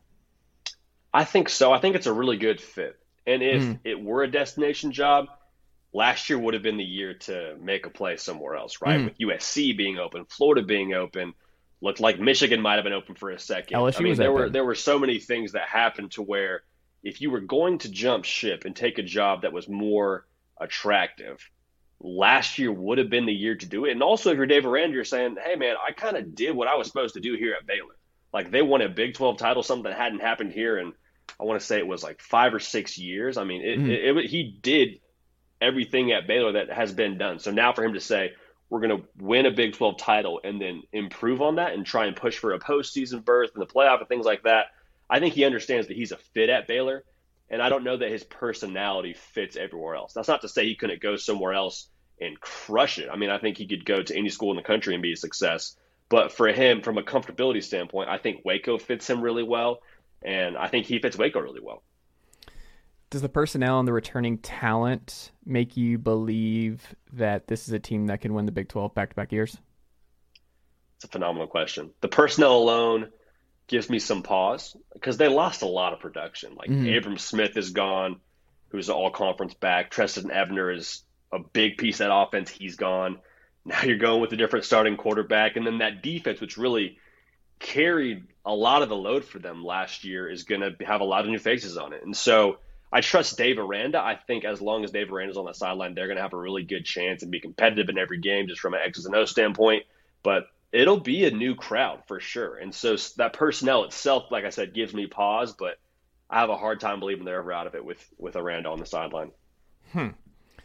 I uh, I'm excited to see what uh, what they're building there and where they're going to go, but it is something to to monitor because I think it's just going to be interesting with a lot of change and Big Twelve looks is going to look a lot um, di- a lot more different this year. But um, what do you think of Iowa State? So it, we were talking about losing production and Baylor loses some, obviously Abram Smith and company that you talked about, but also. I mean, it is Iowa State is in a really interesting position now. Purdy, Breece Hall, a lot of guys that uh, Matt Campbell could count on uh, to keep this thing humming because Iowa State him winning in Ames consistently is is tough to do. Like just go through the history of Iowa State football, and it's Matt Campbell uh, has just done the Lord's work up there in Ames, and he is now going to be tested again. Like this is, they got a southpaw under center this year, more mobile, bigger dude, very different than uh, what Brock Purdy was uh, doing the last couple years in, in Ames. But do you think Iowa State is going to be bu- like this is a crazy question to ask, but when I was going through the roster and just going through where they're at right now, I don't think bowl eligibility is like a guarantee this year. Like this is wow, going to be yeah. such an interesting season for me for Matt Campbell and this Cyclones team because it's going to be like if he wins eight games, it's like just build the statue. Like if he if he does that, like just build the statue for Matt Campbell and Ames. But I am so curious. I'm not saying this is going to be the case, but I think if they went four and eight, and a lot of people are like, "Whoa, what happened in Ames this year?" It's like, look at the roster, man. Like look at where they're at, and I just I, I could see it. What about you? I think them not being bowl eligible would definitely surprise me, right? Mm-hmm. Like that would be something that would be out of left field to me, but I think it's a it's a valid point to make. They're replacing so much, and so I'll go on record and say I think they will make a bowl. I think Ames is a hard place to play. I don't think people like coming to Ames. I think that'll mm. be good in itself for a couple of wins they wouldn't have if they were on the road. But I mean, this is going to be the year where Matt Campbell proves once again that he is a, a Iowa State guy through and through, and he's going to make his money this year. Because again, just to what I was saying a second ago about Aranda Matt Campbell, it sounds like from what we heard, had a chance to take some other jobs and mm. be in a more favorable location, be able more favorable location to recruit from, to live at. I mean, there was a lot of things probably on the table for Matt Campbell, and so credit to him for wanting to stay in Ames. But yeah, it's going to be they're going to have their work cut out for them. I'm I'm excited though because Iowa State's a program that even within the Big 12 is is kind of fun to root for just because of what they don't have. Like I don't know how you recruit to a place like mm. Ames, Iowa, truthfully, but they continue to do it. They just land another four star quarterback. So yeah. I think they're going to have some OKGs, some our kind of guys in the in the chamber, but they're all going to be really raw and a lot of guys that have very dry feet, so they'll get them wet this fall. But I'm excited to watch it. I, I think they'll make a bowl just based on being in Ames. I think they'll make a bowl with Matt Campbell, but who knows? And hey, they deserve credit for being the one of the two Iowa schools to actually attempt to be uh, somewhat competitive offensively. Like that, that's yeah. a cool thing that they try and do. That the a, a certain other school just has no interest in uh, in providing their elite defense with any sort of help on the opposite side of the ball. Um, yeah, usually good for the under though. Every now and then. Oh, that is true. That is yeah. true. Um, when you look at Sonny Dykes at TCU, when you look at where the Big 12 is, we'll get into Texas in a second, but where where do you see the hierarchy? Do you have different tiers already in your mind where you're like, okay, this is a tier one based on the roster and personnel and the quarterback play that I think they'll have, or like, is there? Do you have different tiers in your mind right now with where certain teams are heading into 2022 in the Big 12?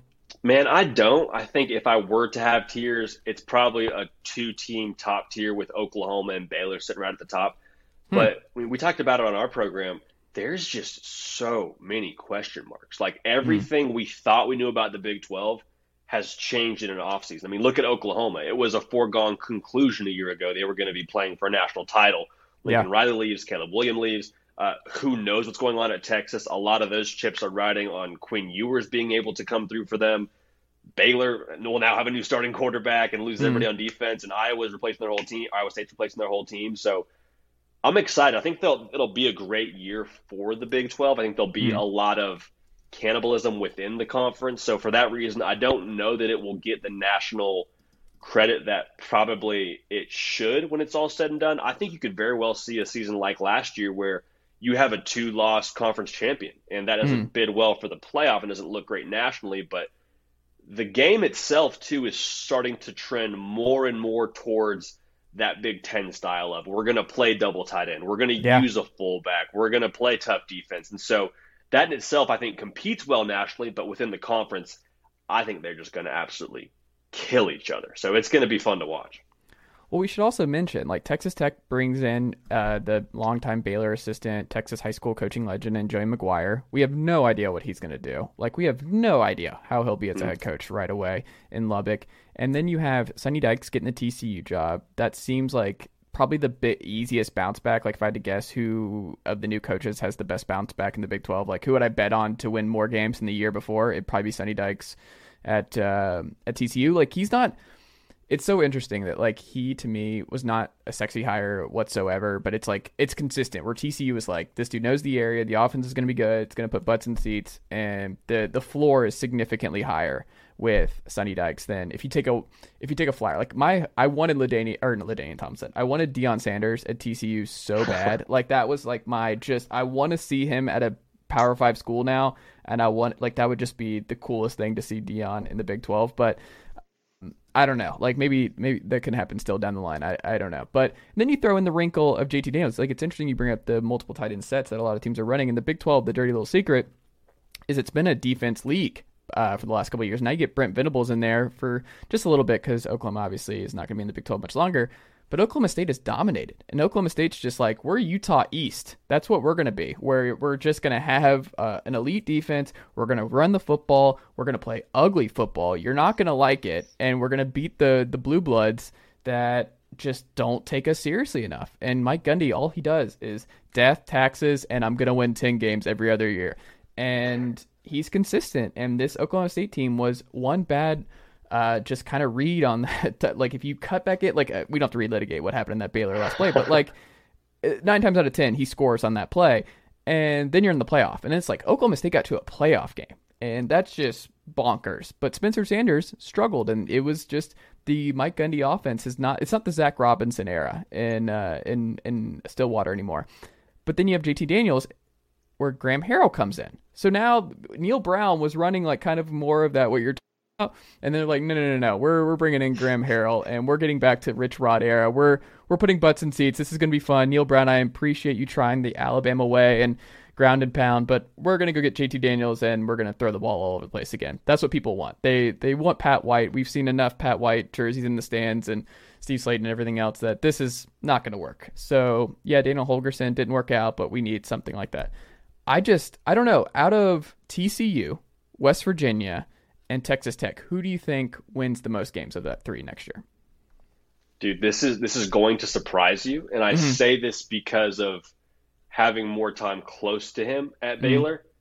Joey McGuire is the real deal. Mm-hmm. Like in terms of what you want in a head coach, a guy that's going to handle culture, because the head coaches are handling culture. They're the CEOs. They're going to hire good staff. They're going to hire coordinators. This I hesitate to say it for this season because I think it'll be a longer term, but um, Texas Tech's going to be legit, man. Like they mm-hmm. already had, I think, as of a, I mean, maybe it was a week ago, and I think they just got passed up by somebody else, but they had the number one recruiting class in 2023, mm-hmm. which you're talking about Texas Tech, a school that hasn't had that in like 30 years. Like that is unbelievable. It's uncharted territory for for Texas Tech being all the way in, in Lubbock, Texas. So if I had to pick games for this year, like your question asked, I, I would have a hard time picking against JT Daniels because I think he's so dynamic. I kind of like the fact that West Virginia is going to zag when the entire conference zigs. Mm-hmm. So I, I, think that could play well for them. And in a lot of ways, too, we've seen year after year, great quarterback play gets you pretty far, regardless mm-hmm. of what conference you're in. And I guess that's kind of ironic seeing as Georgia won the national championship and there's a question that's mark in their own fan base about who's playing quarterback. But um, man, so I guess to answer your question, I'll go on record. I'll say West Virginia wins more games, hmm. but in terms of being a power, I would not be shocked in the slightest if Texas Tech wins a Big 12 title in the next three to four years. Like I feel oh, wow. that strongly about. I feel that strongly about Joey McGuire.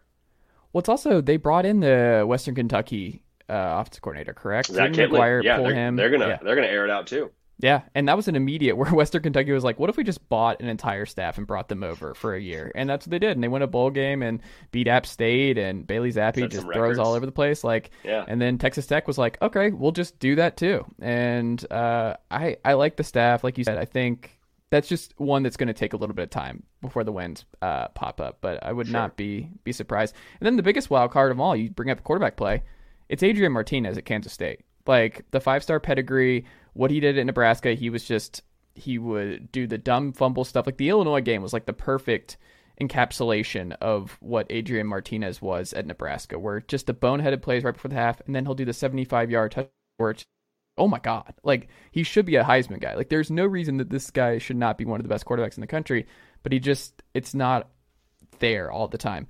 But then you throw him in the Chris Klieman system and what Kansas State does, and you're like, I think people need to put Adrian Martinez back on their radar. Like I could see him being really good at K State this year. Could you?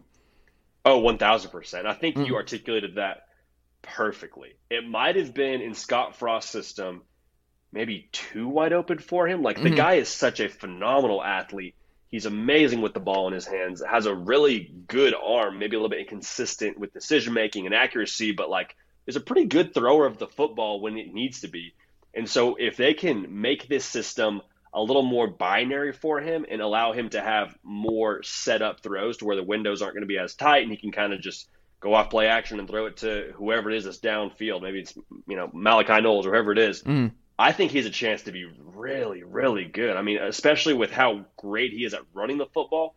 That's something they're going to ask him to do a lot at Kansas State. Like that's quarterback rushing touchdown capital of the world. I mean, just ask Collin Klein. So I'm, yeah, I'm still excited. the OC, for- right?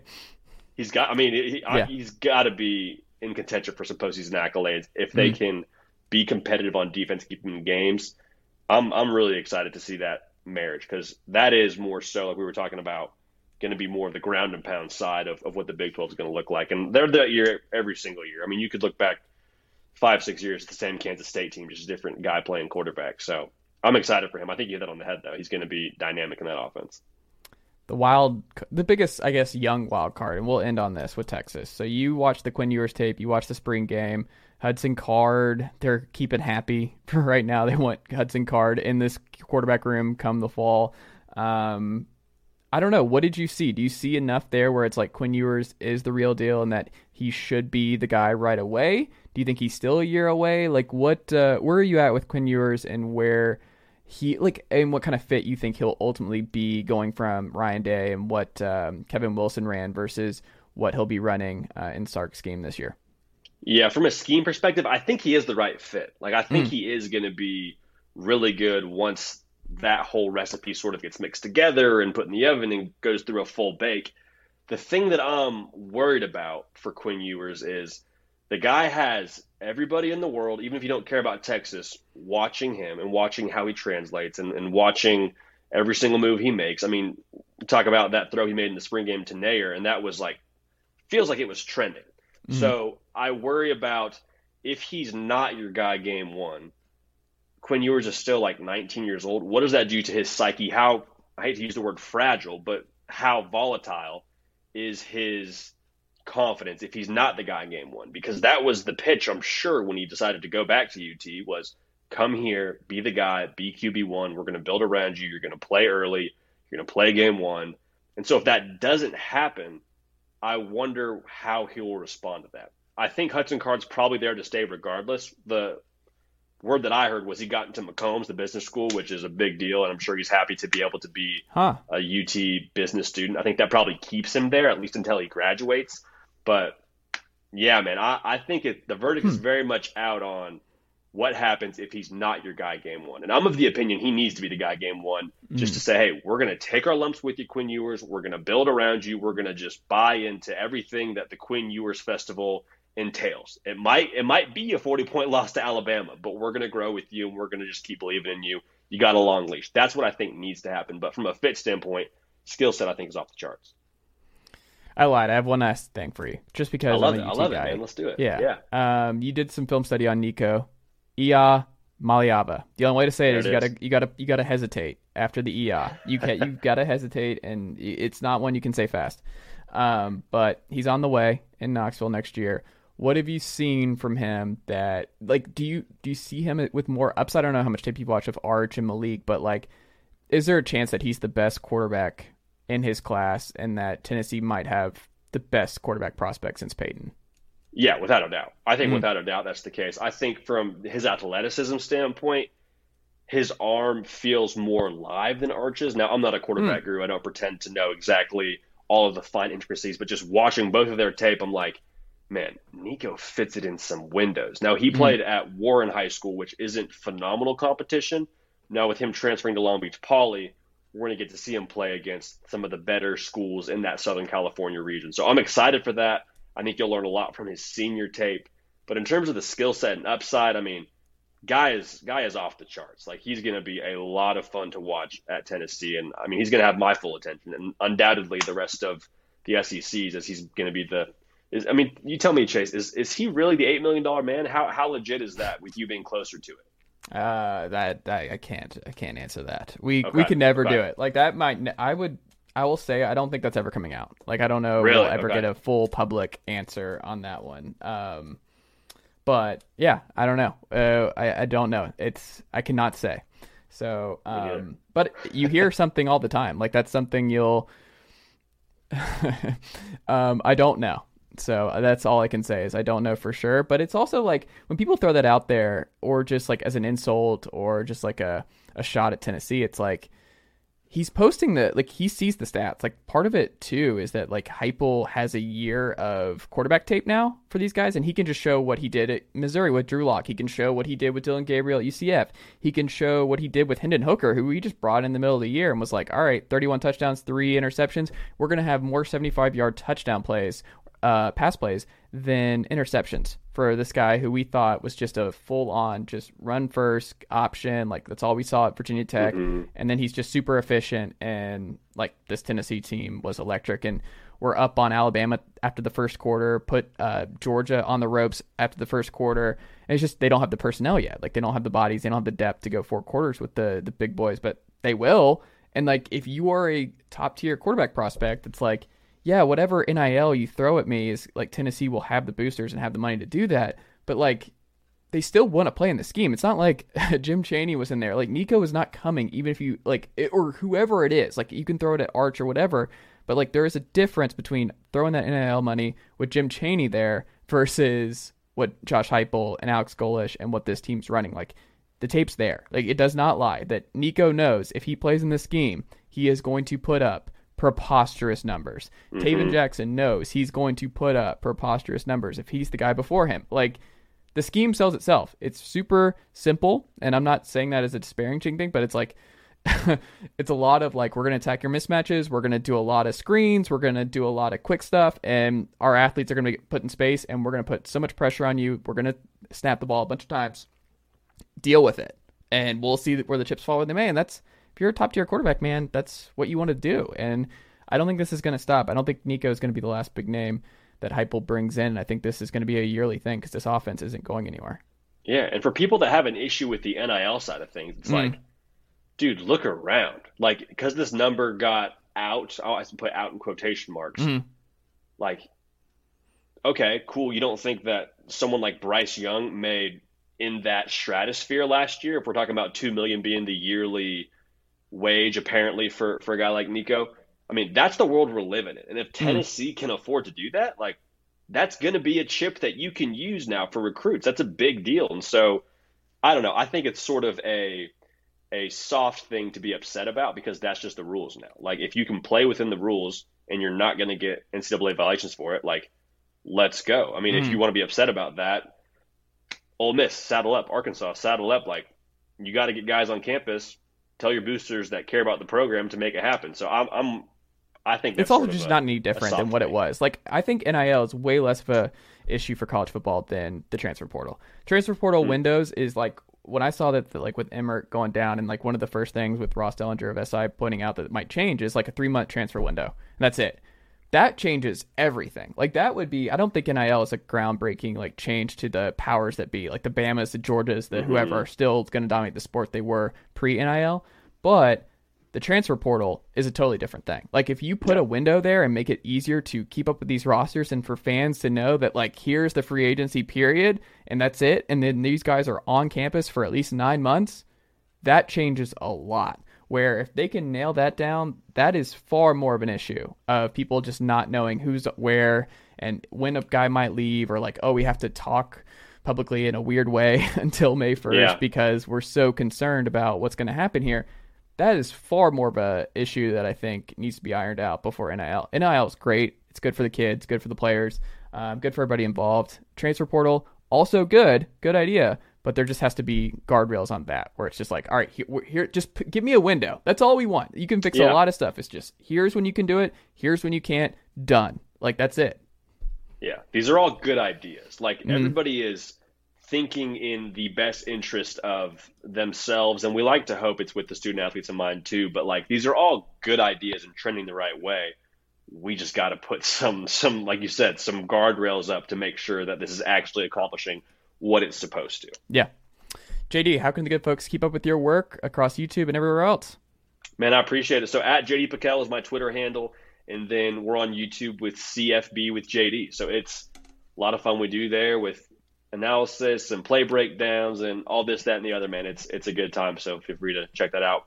But subscribe to this for sure. If you haven't already, subscribe to my man Chase. Oh well, I appreciate that, man. I appreciate that. JD, we'll have to check back in again soon. You stay safe out there, and uh, I'll talk to you soon. All right, that'll do it for this edition of the Chase Thomas podcast. Thank you again to JD and Matt for coming on this edition, the Thursday, April 28th, 2022 edition here on the Chase Thomas podcast. If you enjoyed JD and Matt on this very program, make sure that uh, you leave this show a five star rating and a review on Apple Podcasts, Spotify, or however you get your podcast. Go check out all the other great shows across the Blue Wire Pod Network, like The Green Light with Chris Long with the NFL Draft coming up uh, this week. So check that out. Chris Carter, Wide Receiver One, Spinsters, all kinds of great shows across Blue Wire Pods. So go check that out if you've not already done so. Um, make sure to go ahead and subscribe to us on YouTube so you can watch this program if you would, uh, if you feel so inclined. YouTube.com, Chase Thomas Podcast. That easy, that simple. Go ahead and take care of that today. Um, let's see what else. Uh, Sports Renaissance Man, of course, that's me. SportsRenaissanceMan.substack.com, so you can read all my work. Writing a bunch over there now, so if you could support me and what I'm doing as an independent content creator, especially on the writing front, that would be great. And becoming a subscriber there by typing your email, that would be awesome. Uh, follow me on Twitter at Chase underscore Thomas and like the Facebook page at facebook.com slash Chase Thomas Writer. All right, Uncle Derek, how'd I do?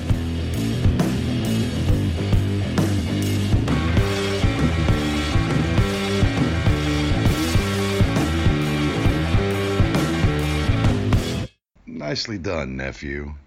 Chase Thomas Podcast. Hell yeah.